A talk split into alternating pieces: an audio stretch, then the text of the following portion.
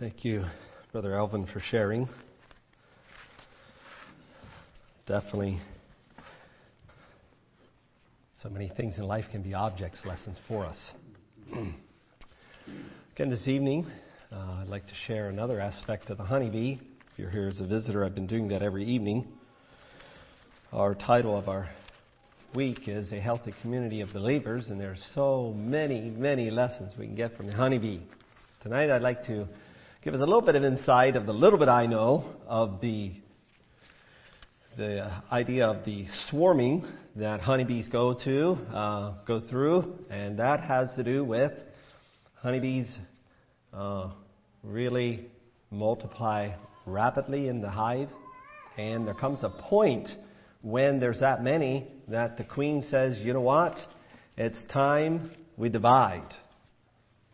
Very interesting. It just these creatures are so amazing. So I don't know how the signal gets out, but honeybees all get busy. They start quickly building some queen cells. These got to be bigger because queens get bigger. They build some queen cells, and she quickly lays some eggs, and these eggs hatch into larvae. And anyhow, when when they hatch into larvae, like all the other worker bees, they feed them the royal jelly the only difference between the worker bee and the queen is that the worker bee gets royal jelly just a short time, uh, three to five days, where the queen gets it for the whole time she's a larva. So the worker bee gets royal jelly for a couple days, and then they just get honey and pollen. The queen gets royal jelly the whole time she's a larva. That makes her a queen. The worker bees are females, but because they're not fed royal jelly all the times, their reproductive systems are only half created. So they can't mate.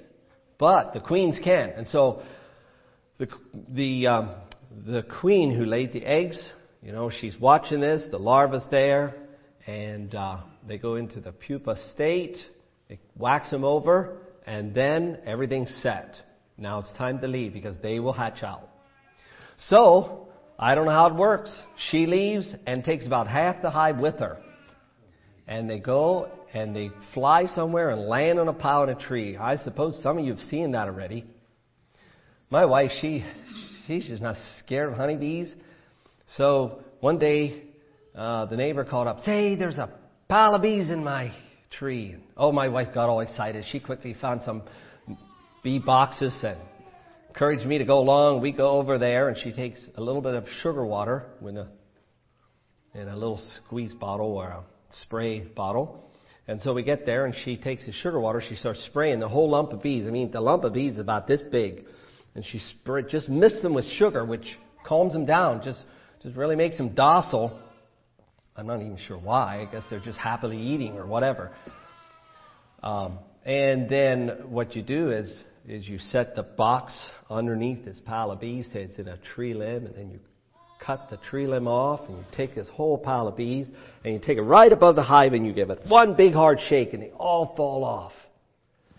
And uh, that particular time, they a lot of them went right in, and we quickly put the top on, but there was bees all, and it was amazing. All of a sudden, all those bees just knew exactly where to go. They went around and just went in. I just, it just looked like what I imagined Noah's Ark. You know, they just all filed in one after the other until all the bees were inside. This is the middle of the day. It's like, now we'll just let them go. We won't move them till night.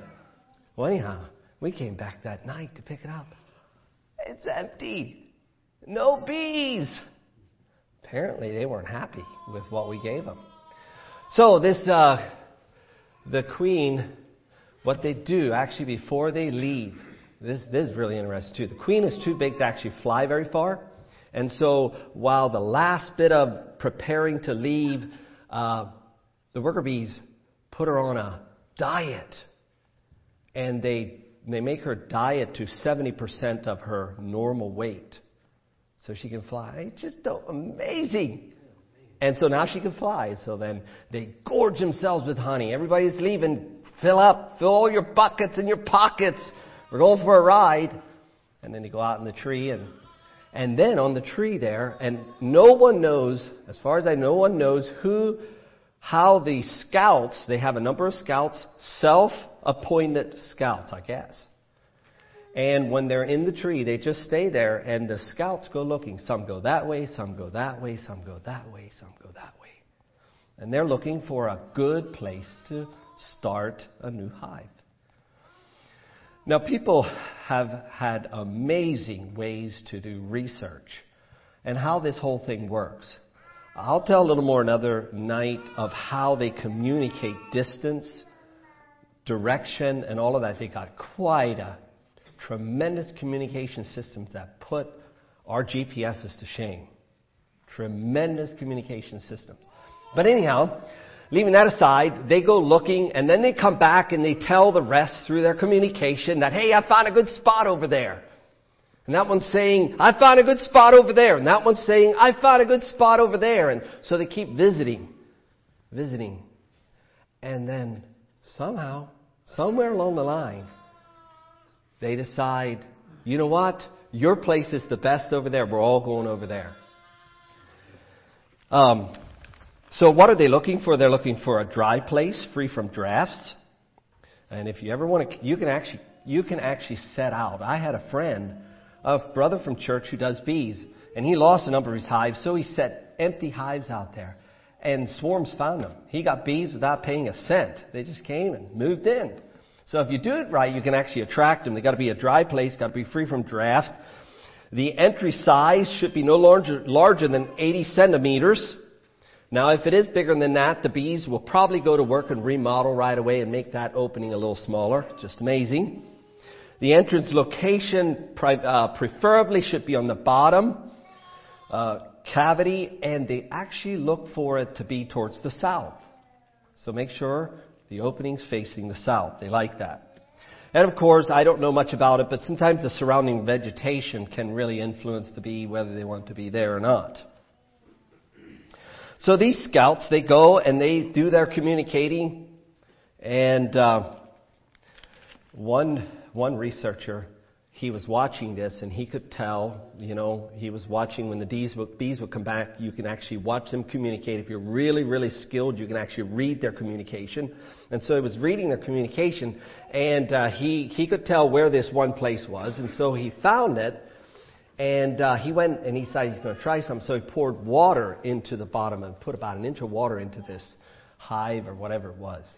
And then he watched. And sure enough, after a while, they start communicating about a different place. They gave up on that one. That one's no good anymore. Totally amazing. There are some things that are not understood. It's not understood how a specific bee gets elected to be a scout. It's not understood how a swarm gets the message of a preferred location and all go there together. They don't know how the swarm Mostly bees who were not scouting are all led to the new location. Just how do they communicate that? You know, the ball bees about this big. A few scouts, just a few. How do they communicate to the queen in the center? She's always in the center. Uh, how do they communicate that? Nobody knows. It is just a tremendous, amazing communication. Anyhow, but it is interesting. They say sometimes they don't agree. Sounds a little like humans sometimes. Sometimes they don't agree, and actually, they will split off into two groups, sometimes three groups, sometimes four groups. You know, the scout said that's the best place. That, and they argued. They never came to a conclusion, and so it's time we got to do something, and so they split off. But only one of them get a queen, and so they go to their hive, and as soon as they find out, uh oh, we don't got a queen, it's over. And so they need to go find the queen. And so all those will finally come back again and be one swarm.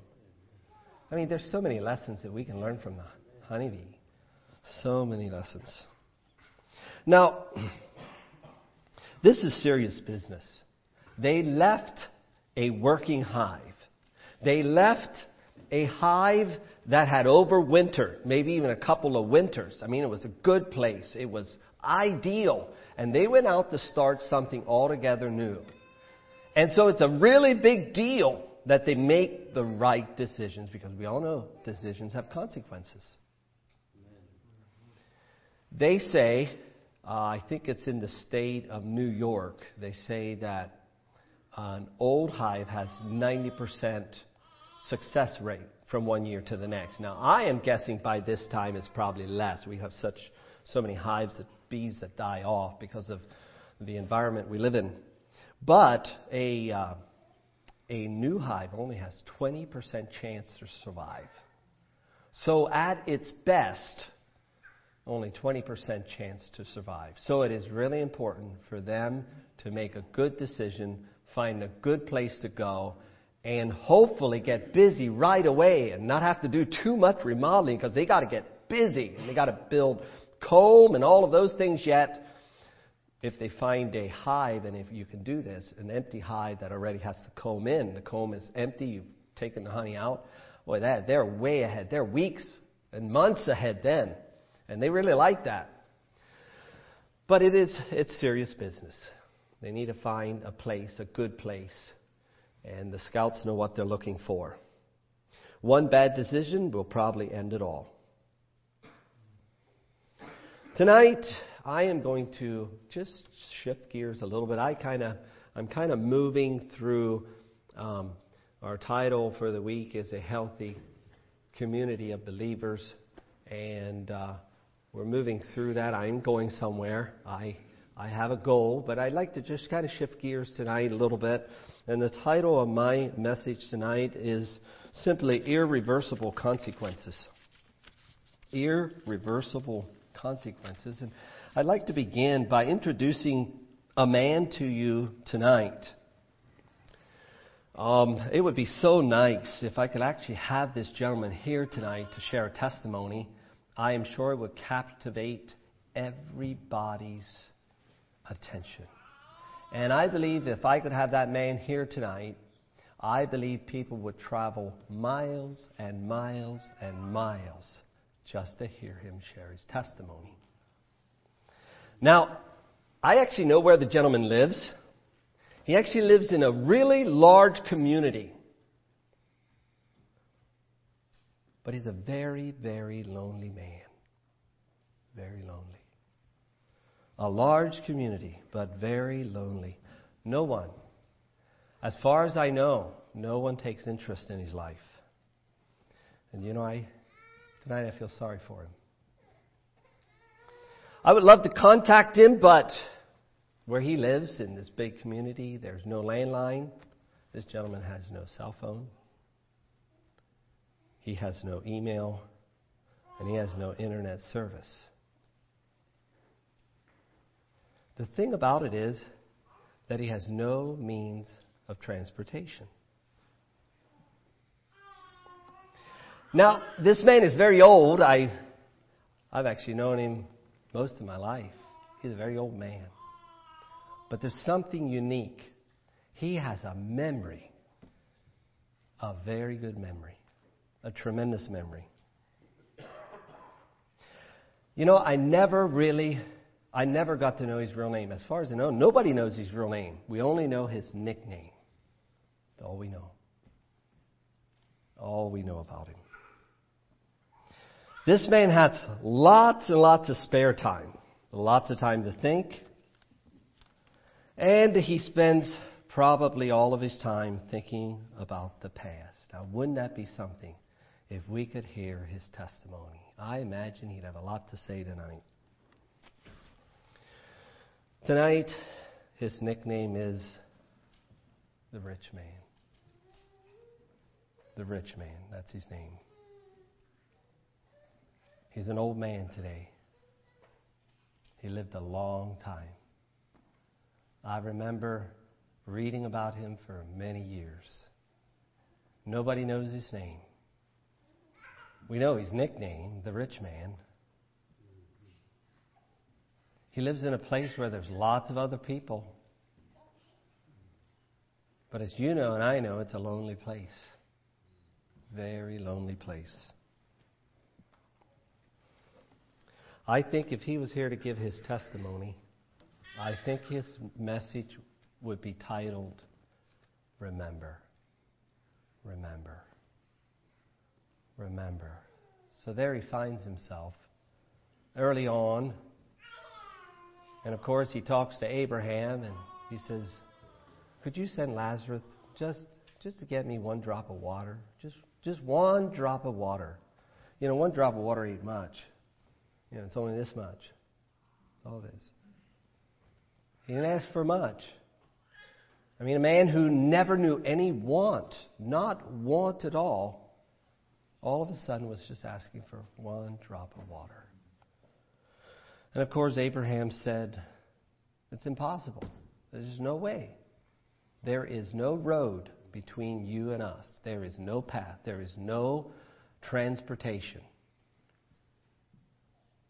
Irreversible consequence. Well, then he said, uh, and, and, and Abraham goes on to say, Son, remember your lifetime. Remember your lifetime. And so I would suspect, what is it, 2,000 years? I have no idea. Oh, by the way, it was a real story. I mean, it was a real life situation because Jesus said a certain rich man. So it wasn't just an allegory or a story. It was a real person. So 2,000 years. He's probably still remembering. He may well, oh, well, first of all, he was uh, definitely a Jewish man. How do we know? He said, uh, Send Lazarus, talk to my brothers. I don't want them to come here. Send them over there. And what did uh, Abraham say? They have Moses and the prophets. So it must have been a Jewish man. Must have been a Jewish man. And so I, you know, I, I like to imagine what he's trying to remember. I imagine he remembers sitting in the synagogue, just like you're sitting here. He remembers that time when he sat in the synagogue and he heard the, uh, whatever it was, the scribes reading out of the Old Testament. He may well remember sitting in the synagogue. He may well remember special meetings. He may well remember the scripture being read out of Amos. Prepare to meet thy God. Remember thy lifetime. Prepare to meet. The, I remember. Ah, I remember. Oh, if only. I remember those words. Maybe he remembers going to the synagogue and hearing Proverbs 13:7. It said, "I remember it's it, yeah, they did read that. There is that maketh himself rich, but has nothing." Hmm. Well, if only, if only I would have just stopped. It's irreversible. My consequences are irreversible. If only. I would have stopped long enough to think. Hmm. Maybe he remembered Deuteronomy 15:7. You remember the rich man it says he fared sumptuously every day and there was a poor man Lazarus lying at his gate. He said he want to be fed by the crumbs that fell from the rich man's table. It doesn't say he got him. I don't know if he got him. He wanted to be. That's why they. That's what you did when you were poor and you couldn't work. You, they'd take you and lay you at a rich man's gate, just hoping upon hope that the bowels, the heart, the inner emotions of the rich man would be moved enough to throw you a few crumbs. We're not told if this man gave him any crumbs. It says, moreover. It doesn't say Moreover, he gave him food. It says, Moreover, the dogs licked his sores. And so now he's remembering. And he actually might remember. Oh, Deuteronomy, you know, what was that scripture? Deuteronomy 15:7. I remember that being read. Thou shalt not harden thine heart, nor shut thine hand from thy poor brother Oh, let me move back. I didn't read it all. If there be among you a poor man of one of thy brethren within any of thy gates, ooh, that's right. That was. Why didn't I sit up and pay attention? That was Lazarus. Why wasn't I listening? Oh, while the while the uh, minister was reading, I was reading something else. I was thinking about my gold pot at home. I was counting my coins. I was thinking what I'm going to buy next. If only I would have sat up and listened. That was Lazarus. Now it makes so much sense. Why wasn't I listening? If there be among you a poor man of one of thy brethren within any of thy gates in thy land, which the Lord thy God giveth thee, thou shalt not harden thine heart, nor shut thine hand from thy poor brother. But now the decision is irreversible. The concrete has hardened. The fate has been sealed.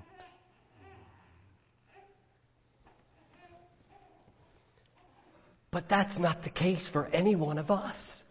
Here we sit tonight. We have the splendid opportunity hear the Word of God preached. We have the opportunity to think through these things rather than one day remembering. So if you're here and you're still breathing and you have life, where there's life, there's hope. You have opportunity. But one day, it's going to be irreversible. One day, the concrete will get hard. One day, the fate will be sealed. So, my question is Are you saved? Have you been truly born again?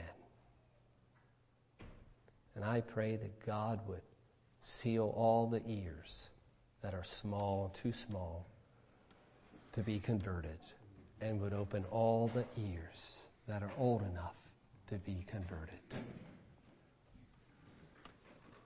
Are you saved? Have you truly been born again? Are you accountable? Let me take you to another scenario. I was sitting with a young man, 19 years old. He was not right with God. He clearly said he's not right with God he clearly said he would like to just enjoy the pleasures of sin for a season. Just, just I want to be a Christian one day. I want to be a real Christian, but I'm not quite ready yet. I said, Sir, I said, You can't wait. You have no promise of tomorrow. He looked at me and he said this I'm not planning to die yet. I was like, What? Hello? Really? Can it be?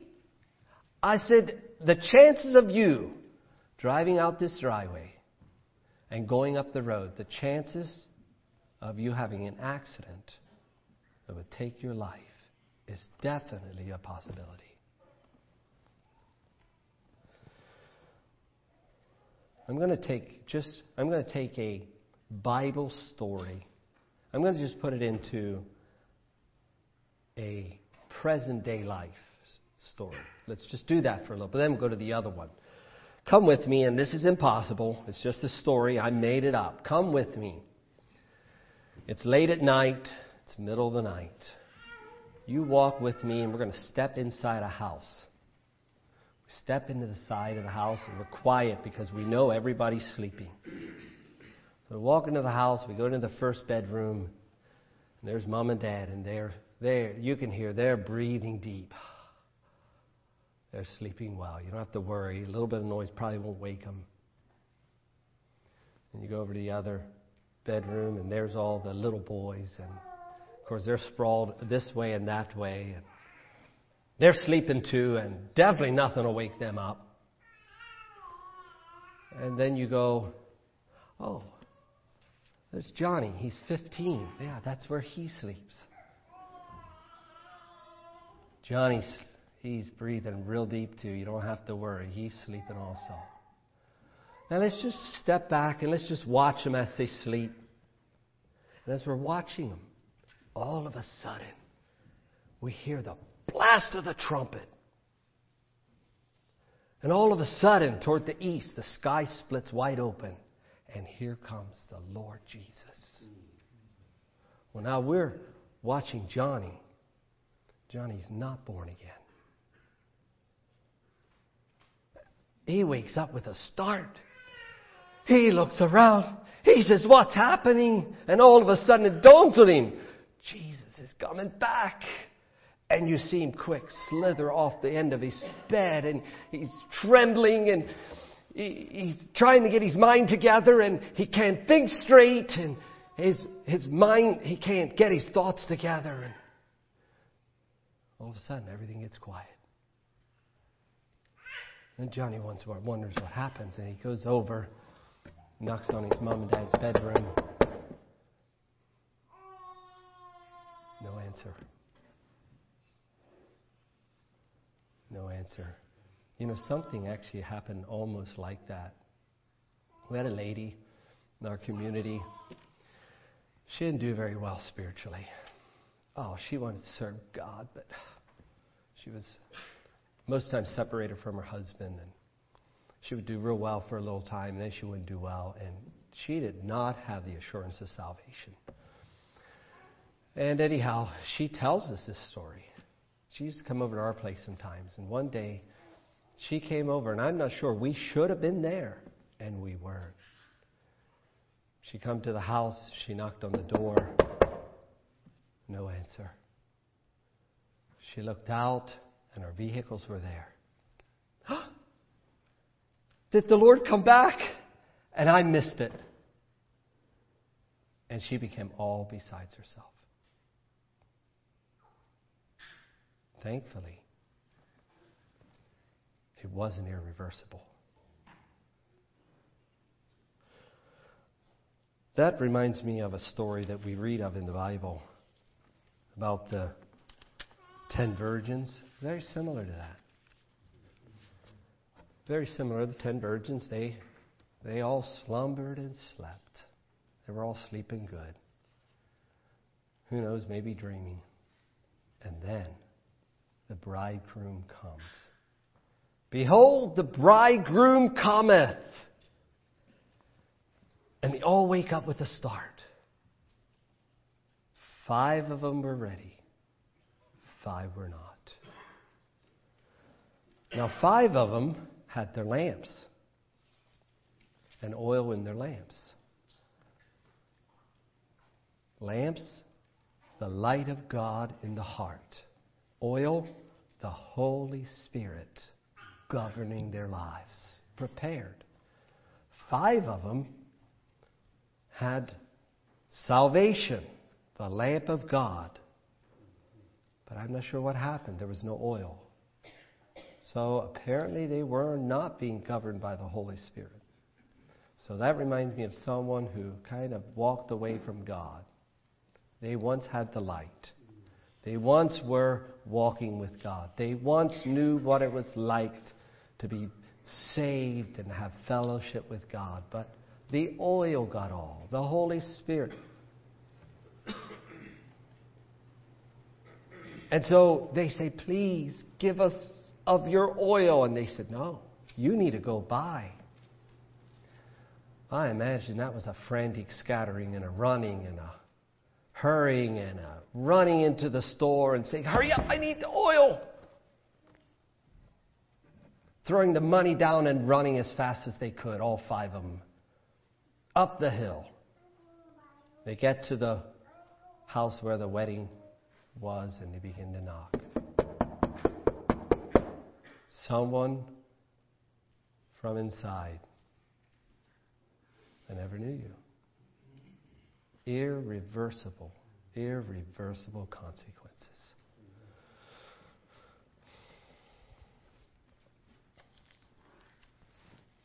The fate was sealed, the concrete hardened, irreversible consequences. I want to take you now to another man. This man, as you all are familiar with, was out hunting. I know some hunters this week that came in hungry and cold. This man, too, came in maybe not cold, but hungry. He was very hungry. Esau was his name. And uh, he asked his brother for some food. Can I have some food? If you don't give me food, I'm going to die. And so his brother says, Well, if you sell me your birthright. Now, selling your birthright was not a little thing. Making a decision like that was so stupid. Making a careless decision, not thinking of the future. How will this affect my future? Food meant too much to him. Give me some of your red pottage. Well, if you'll sell me your birthright, what good's it going to do me? I'm going to die. I don't think that was true. And so he sold him his birthright. And of course, as the story goes, then Jacob also stole his blessing. And do you remember the story as he comes in from getting his father the best venison, ready to get the blessing? He finds out that it was stolen also. And it says he began to weep.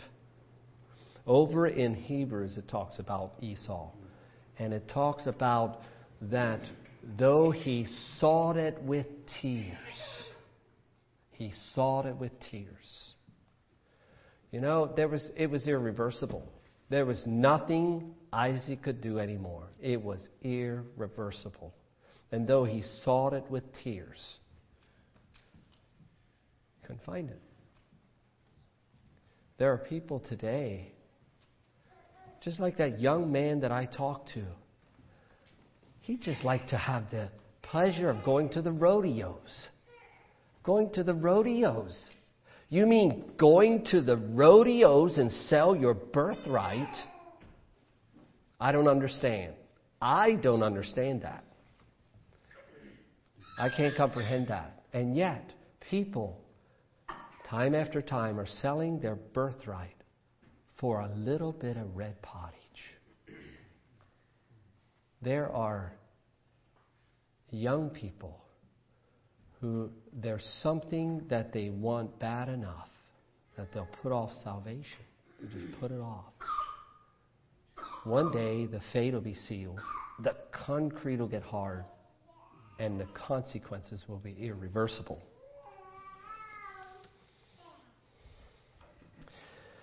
all for a little red, a little bowl of red pottage. Come with me into our church. Let's go off into a room to the side. A f- person that I had just met once, twice, knew very little about one day, he called me up. Can I meet you at the church? So come with me. Him and I go into this room. And uh, he shares his life story with me. His wife left him. He had to admit that he was warned don't marry her. He grew up in a godly home. Well, yeah, godly home in a godly church. He was warned by his dad. He was warned by his church ministers. It's not going to come out well. Not a good idea we cannot recommend you marry her. He married her, she left him. And he goes on to say, he says, Please tell me, is it true that I cannot get married again? And so I open up the scriptures and I show him. I say, Sir, I must tell you, if you marry again, the Bible calls it adultery. And no adulterers will enter the kingdom of heaven. Well, then tell me, is it wrong to have two wives? I said, in the beginning, God created them male and female. A man shall leave father and mother and cleave to his wife, not his wives. That was God's intent from the beginning. But he said, I can't grow old being alone. I can't grow old being alone. I said, You have no choice. The woman you're now seeing and having a relationship with, you need to repent. you already have committed adultery in your heart. You need to repent. He fell on his knees. And it isn't often that I've heard a growing man weep and wail like that man did. Sob and sob. His choice, his choices, as far as the choice he made early on in marrying the woman, is what it is. But he does have a choice now. That was probably a half a year ago. I just met him the other day. He continues to have a relationship with this other woman. Sir, one day your fate will be sealed. All for a little pleasure now. One day your fate will be sealed. One day the concrete is going to get hard. One day your consequences will be irreversible.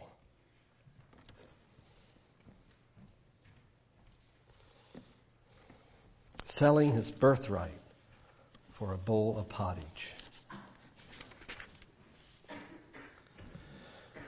Come with me. Let's meet another man. This man was called of God to a special mission. Actually, this man talked to God face to face. He actually saw God, and I don't know, was there anyone else that saw God besides him? I'm not sure. God, man can't see God and live. He was a man who one day had a staff, and his staff turned into a snake, and his staff ate up all the other men's, all the magicians' staffs, all the snakes. He put his hand into his coat, and he brought it out, and it was leprous. He stuck it in again and pulled it out, and it was just fine.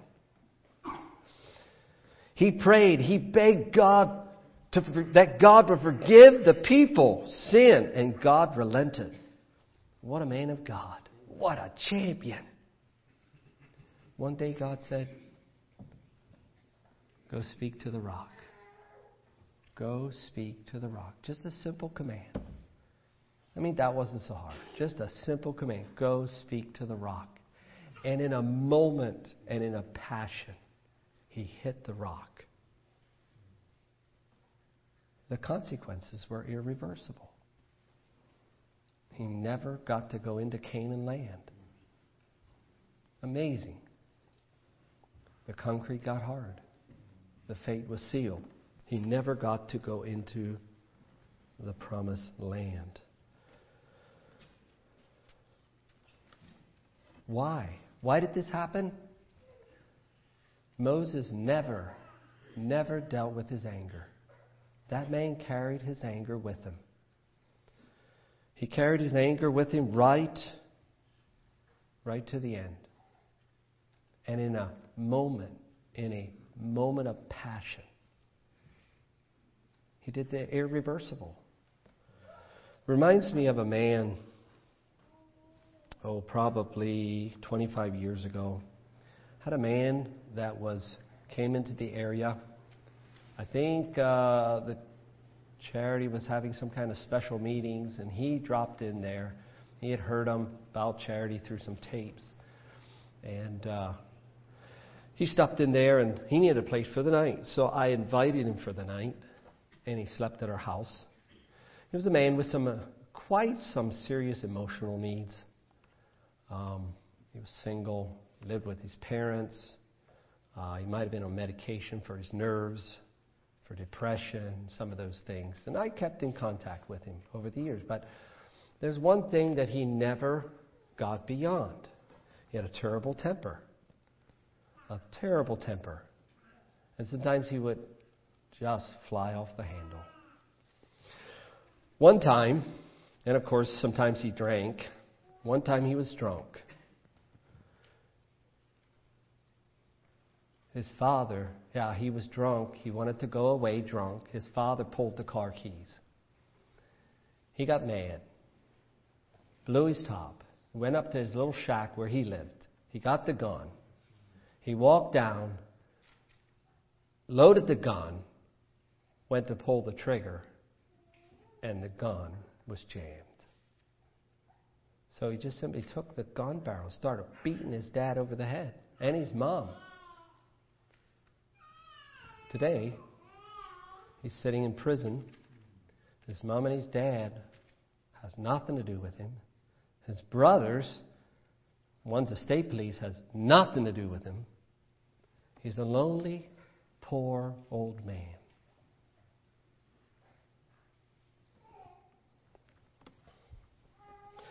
A moment of passion. Just a moment of passion. Someone who never dealt with the sin in the heart. Someone who never really got serious about God. Someone who really never said, God, I really need you to transform me. He knew his Bible. I mean, he knew end time prophecy like not many people know. And he's still out of the prison. He's writing letters to me, and he has it all figured out how the end of the world is going to happen. But there's something wrong in here. But how many of us are not willing? You know, I know of fathers who are angry fathers. And in a passion and in a moment, they fly off the handle and they injure their children and it is almost irreversible. Almost. Just a heated passion, just a moment. For another story, turn with me to Matthew 25. Today we're talking about irreversible consequences.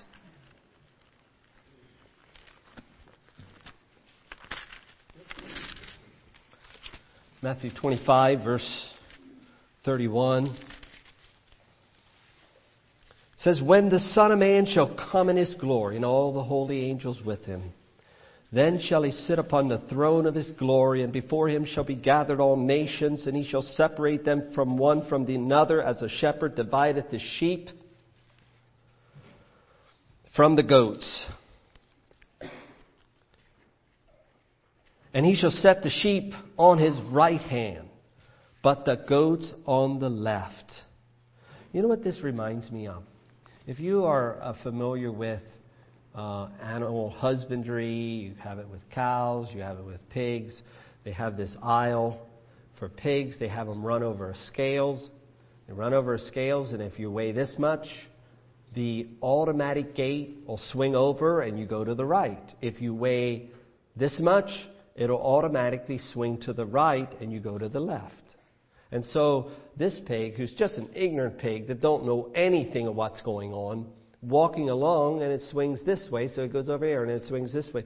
And this is what I imagine. Or with cows, they have it like that too. Um, say a cow uh, with these uh, robot milking machines. The cow can go in whenever she wants. She's got this collar on with all the information that connects with the computer. And if for some reason she doesn't give the normal amount of milk, then the computer says, uh oh, something's wrong. So when she walks out and gets to the gate, the gate will either allow her to go over to the other cows, or if the computer said, This is a problem cow, you need to check her out, the gate will swing over and she'll go that way. That's kind of what I imagine here. Here come the sheep and goats. Actually, I believe they all look like sheep until they get to the gate. And for some, it swings this way. For some, it swings this way. I'm glad, though, to know it's probably not going to be like that. But I'm glad to know that when I die, the moment I die, I know where I'm going to be. I am so happy and thankful. But I feel sorry for the people who don't. It's almost like they're walking across the scales. Is it going to weigh this much or is it going to weigh this much? That must be dreadful. So we have them some going, uh, goats going to the left, the sheep to the right. 34. Then shall the king say unto them on the right hand, Come ye blessed of my father. Oh, those wonderful words. Come ye blessed of my father, inherit the kingdom prepared for you from the foundations of the world. Then I, when I was a, excuse me, for why I was and hungered, and you gave me meat. I was thirsty, and you gave me drink. I was a stranger, and you took me in, naked, and you clothed me. I was sick, and you visited me. I was in prison, ye came unto me. Then shall the righteous answer him, saying, Lord, when saw we thee and hungered and fed thee, or thirsty and gave thee drink? When saw we thee a stranger and took thee in, or naked and clothed thee? Or when saw we thee sick or in prison and came unto thee? And the king shall answer and say unto them, Verily I say unto you, inasmuch as you've done it unto the one of the least of these my brethren, you've done it unto me. What beautiful words. What glorious words. What comforting words. I believe these are people who had the power and spirit of God upon their life, and they just went doing what was their nature the will of God everywhere they went. It was nothing extraordinary, it was just doing the will of God. They were happy, they were satisfied, they weren't fighting against their will because their will was crucified, their will was in line with the Father. That's the way they lived life. What a beautiful way to live life! There's some people who are really fighting with their will. Oh, I got to do this, I shouldn't do that. But to be just so sold out, completely surrendered to the will of God, that you just go through life doing the will of the Father.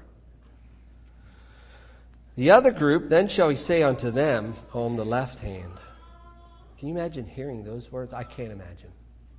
I cannot imagine. Depart from me, ye cursed, into everlasting fire, prepared for the devil and his angels. You know, for some people, it's going to be a complete surprise. There are some people so convinced they're doing the right thing. You know, I think of it every time you hear of another suicide bomber. Before the smoke has ever disappeared, I was lied to. I was lied to. They told me I'd have so many wives over here because I killed so many people. And the moment that fuse ignites and the bomb goes off, that moment before even the smoke has even left, I was wrong. I was wrong. I was wrong. I Can imagine. Should make us really, really, our hearts go out to people like that. Jesus goes on here in verse 42 For I was an hungered, and you gave me no meat. I was thirsty, you gave me no drink. They were, their lives were not in line with the will of God. They were not doing the will of God, they were doing their own will. I was a stranger, you took me not in, naked, and you clothed me not, sick and in prison, and you visited me not. Because doing these things, just doing these things, is not what gets you into heaven. But I believe it's somebody who has had their will aligned to the will of the Heavenly Father. They're living with a clear heaven over their head. Their sins are forgiven. They've been empowered and anointed by God, and their will is in line with His will. These people here, their will is not aligned with His will. 44 Then shall they also answer, saying, Lord, when saw we thee in hunger? Sure, of course not. If you didn't have the Spirit of God upon you, you didn't recognize the will of God. Then shall they answer him, saying, Lord, when saw we thee in hungered, or athirst, or a stranger, or naked, or sick, or in prison, and did not minister unto thee? Then shall I answer them, saying, Verily I say unto you, inasmuch as you did it not to one of the least of these, you did it not to me. And 46, irreversible consequence, and these shall go away into ever lasting. How long is everlasting? Everlasting. Eternity. Eternity is the time that it takes a bird to take a speck of dirt from the earth, fly to the sun, and then fly back and get another speck of dirt, and do that and do that until the whole earth is moved to the sun. And do that a couple of times, that the whole earth is moved. And guess what? Eternity has only begun. Man has tried to wrap their mind around eternity. They can't. We're finite beings. We can't. Everlasting eternity are words we cannot comprehend. But God gives us a good idea, about as close as we can get, of the difference. He says our lives are like a vapor that appeareth for a little bit and then quickly vanishes away. So short. Just watch tonight when you start, you go out and you see a vehicle running. How far do you see the vapor, not very far. It disappears. That's our life. And that still doesn't, when we talk about everlasting eternity, that's still hardly even, hardly can we comprehend it. Today is the day of opportunity. Our fate is not sealed. The concrete has not got, har- has not got hardened. We're in the land of the living. The last chapter has not been written. Tonight is your opportunity to get it all taken care of. All taken care of. How often have I heard the testimony? I was convicted for quite a long time. I would go to bed and I was afraid. You don't have to be that way. You Don't have to be that way. Doesn't have to be. The prodigal son, he found himself in the pig pen. He was hungry. He was alone. He was forsaken. He had nothing. But what was he doing? He was thinking about his father. I mean, what a good place to go with your mind. You know what? Over there. You know, I had it good. Over there, the lights are always on. Over there, there's always plenty of food. Over there, there was fellowship. Over there, there was everything. You know what? I'm willing to leave this behind, and I'm willing to get up, and I'm willing to go. He thought, thought through the possibilities. One once said it this way one half of all the ills of life, one half of all of the ills of life come because men are unwilling to sit down quietly for 30 minutes to think through the possible consequences of their actions. So here we're sitting tonight. So, what if? What if my will is not aligned with the Father's will? So, what if?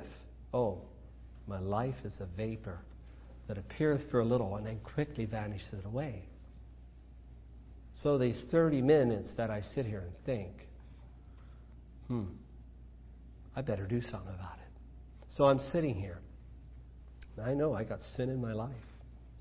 That in the back of my mind, I question, wonder which way the sorting gate would swing. You know, one half of the ills of men are that they don't stop for 30 minutes and think, what would be the consequences? I still shiver over the fact that this young man that I talked to said, I don't plan to die. That was probably a year ago. He's still not planning to die.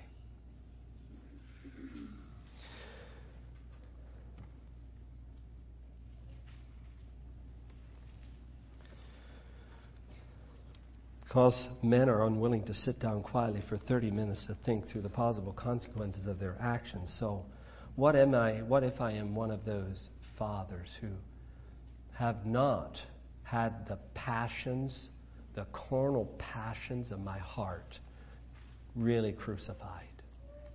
What if I am one of those? The half of the ills of all a man, half, one half of all the ills of life come because men are unwilling to sit down quietly for 30 minutes, think through the possibilities of the consequences.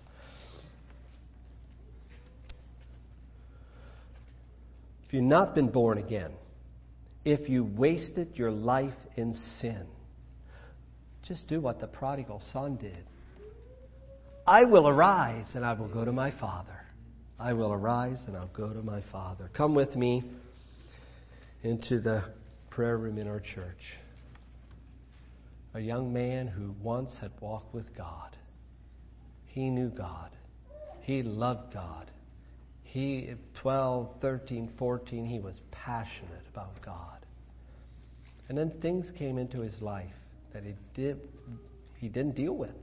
He didn't deal with. It became very bitter. And eventually, he became very carnal. And actually, he just simply threw it all away. He went out in the world and he lived it up. He said, I'm going to go out and try it. And he tried it all. He's now 22 years old. We're in the prayer room. And he begins weeping and wailing over the bitter, bitter results of sin, the devastation of sin. He wept, wept. He was begging of God to forgive his sin. He was begging of God to clean the garbage out of his mind. He was begging God to give back the years that the cankerworm have eaten. Today, that man's walking with the Lord. But his testimony is oh, the consequences of a wasted life. The consequences of a wasted life. Come with me. As Mary, she walks into the house, she finds Jesus. She sits down behind him. She begins to wash his feet with the tears of her eyes, wiping them with the hairs of her head. She found her Savior. The Savior that I believe she had been saved by. Come with me as we go back many, many years. There was a man one day. Hebrews says he was a preacher of righteousness. It was Noah. He's building the ark. What did it take him? 100 years? 120 years? I'm not sure. A long time. I'm going to just suppose that he was preaching the gospel. And the gospel would have been if you want to be saved, you need to recognize God. You need to believe His word. He said it's going to rain upon the earth, and they all scoffed. All scoffed. I mean, my hat goes off to that man. He saved his wife and his children. Nobody else, but he saved his wife and his children. Some of us have a hard time doing that. So he preached and he preached, and the ark became bigger and more finished and more finished. And one day, all these people who probably were scoffing him saw these animals walking two by two into the, this ark. I wonder if their conscience didn't start. This is unusual. This is weird. This is strange. Whoever saw the like? Maybe some of them thought, this is really silly. This is, this is, I'm going to tell my friends. You ought to all come watch this. This is a circus. Till one day, the doorway closed. It says, God closed the door. What a comfort. What a safety. In The ark of God where God closes the door. And then it started raining. I'll let it up to your imagination what it might have looked like. I don't know, do you think that a lot of people went running over there and tried to somehow jump up onto this ark? I can't imagine. I hardly even want to go through it. You know, just imagining the water's coming up. I mean, it's raining and raining and raining. Well, maybe it rained so hard that it annihilated the people immediately. I don't know. Maybe they were swimming around. Maybe they're grabbing on trees. Maybe they're climbing to the top of trees. I have no idea. But they scoffed to the very end. 2 Peter chapter 3.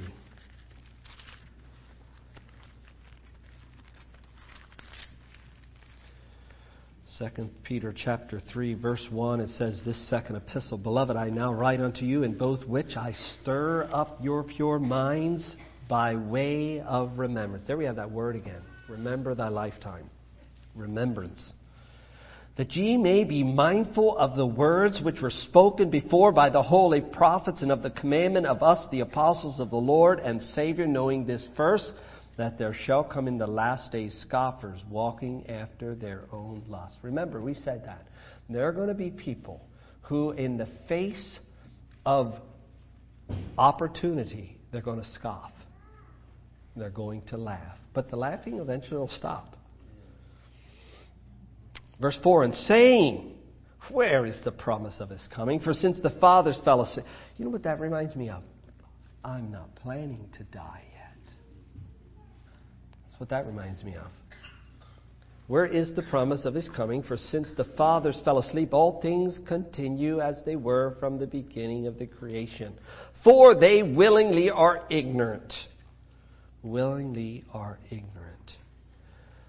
As a young man raised in a really beautiful, godly home, I have no idea. Today, he's 22 years old. He's an atheist, or a professed atheist.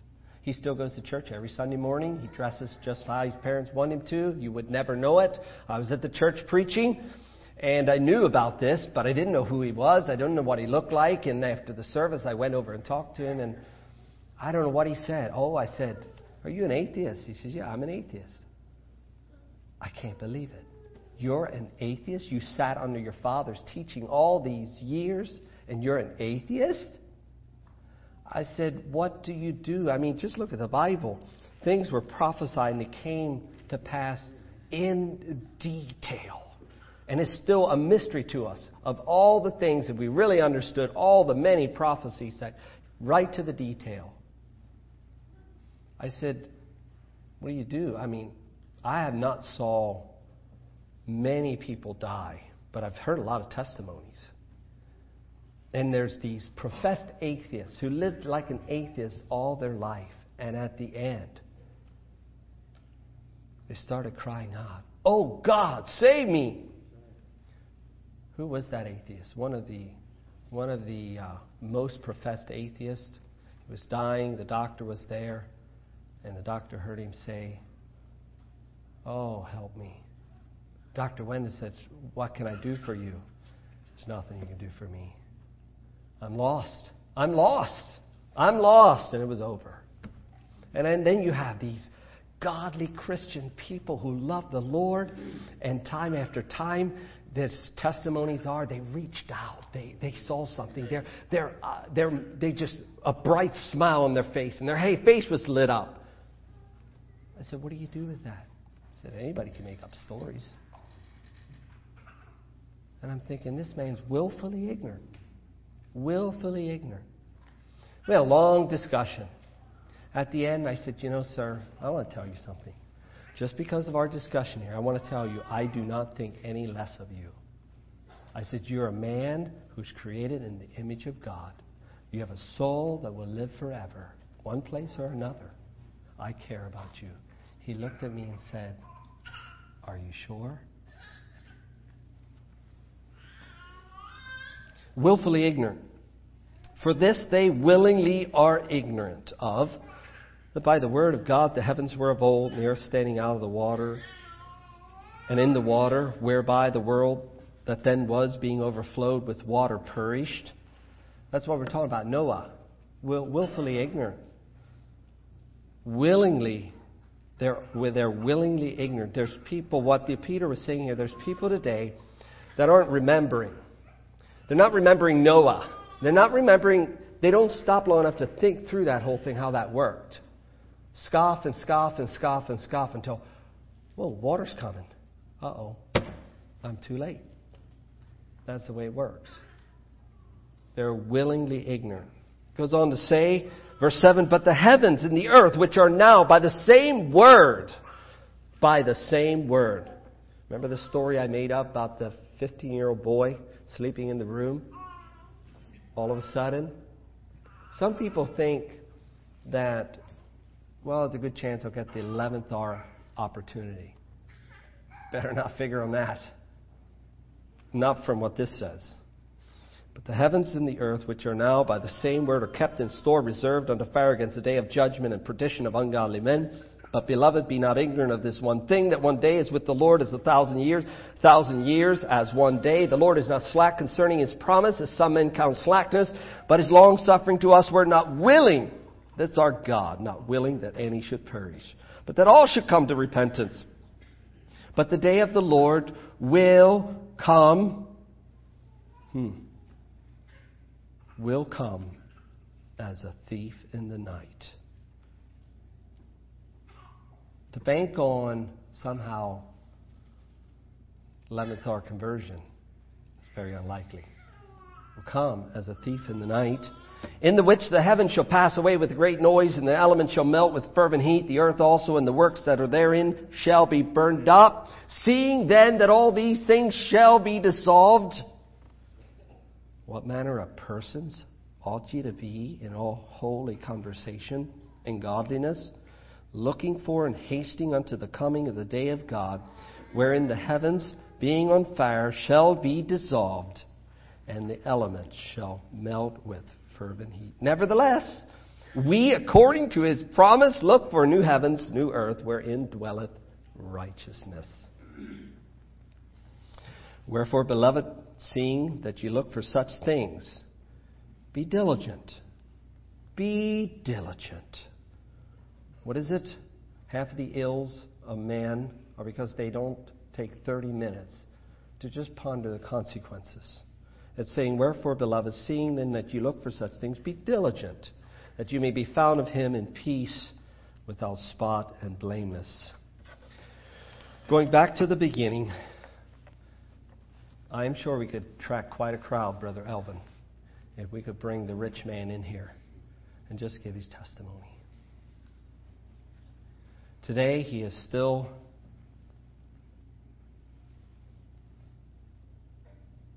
looking for that one drop of water. Never told that he got it. One drop. One drop.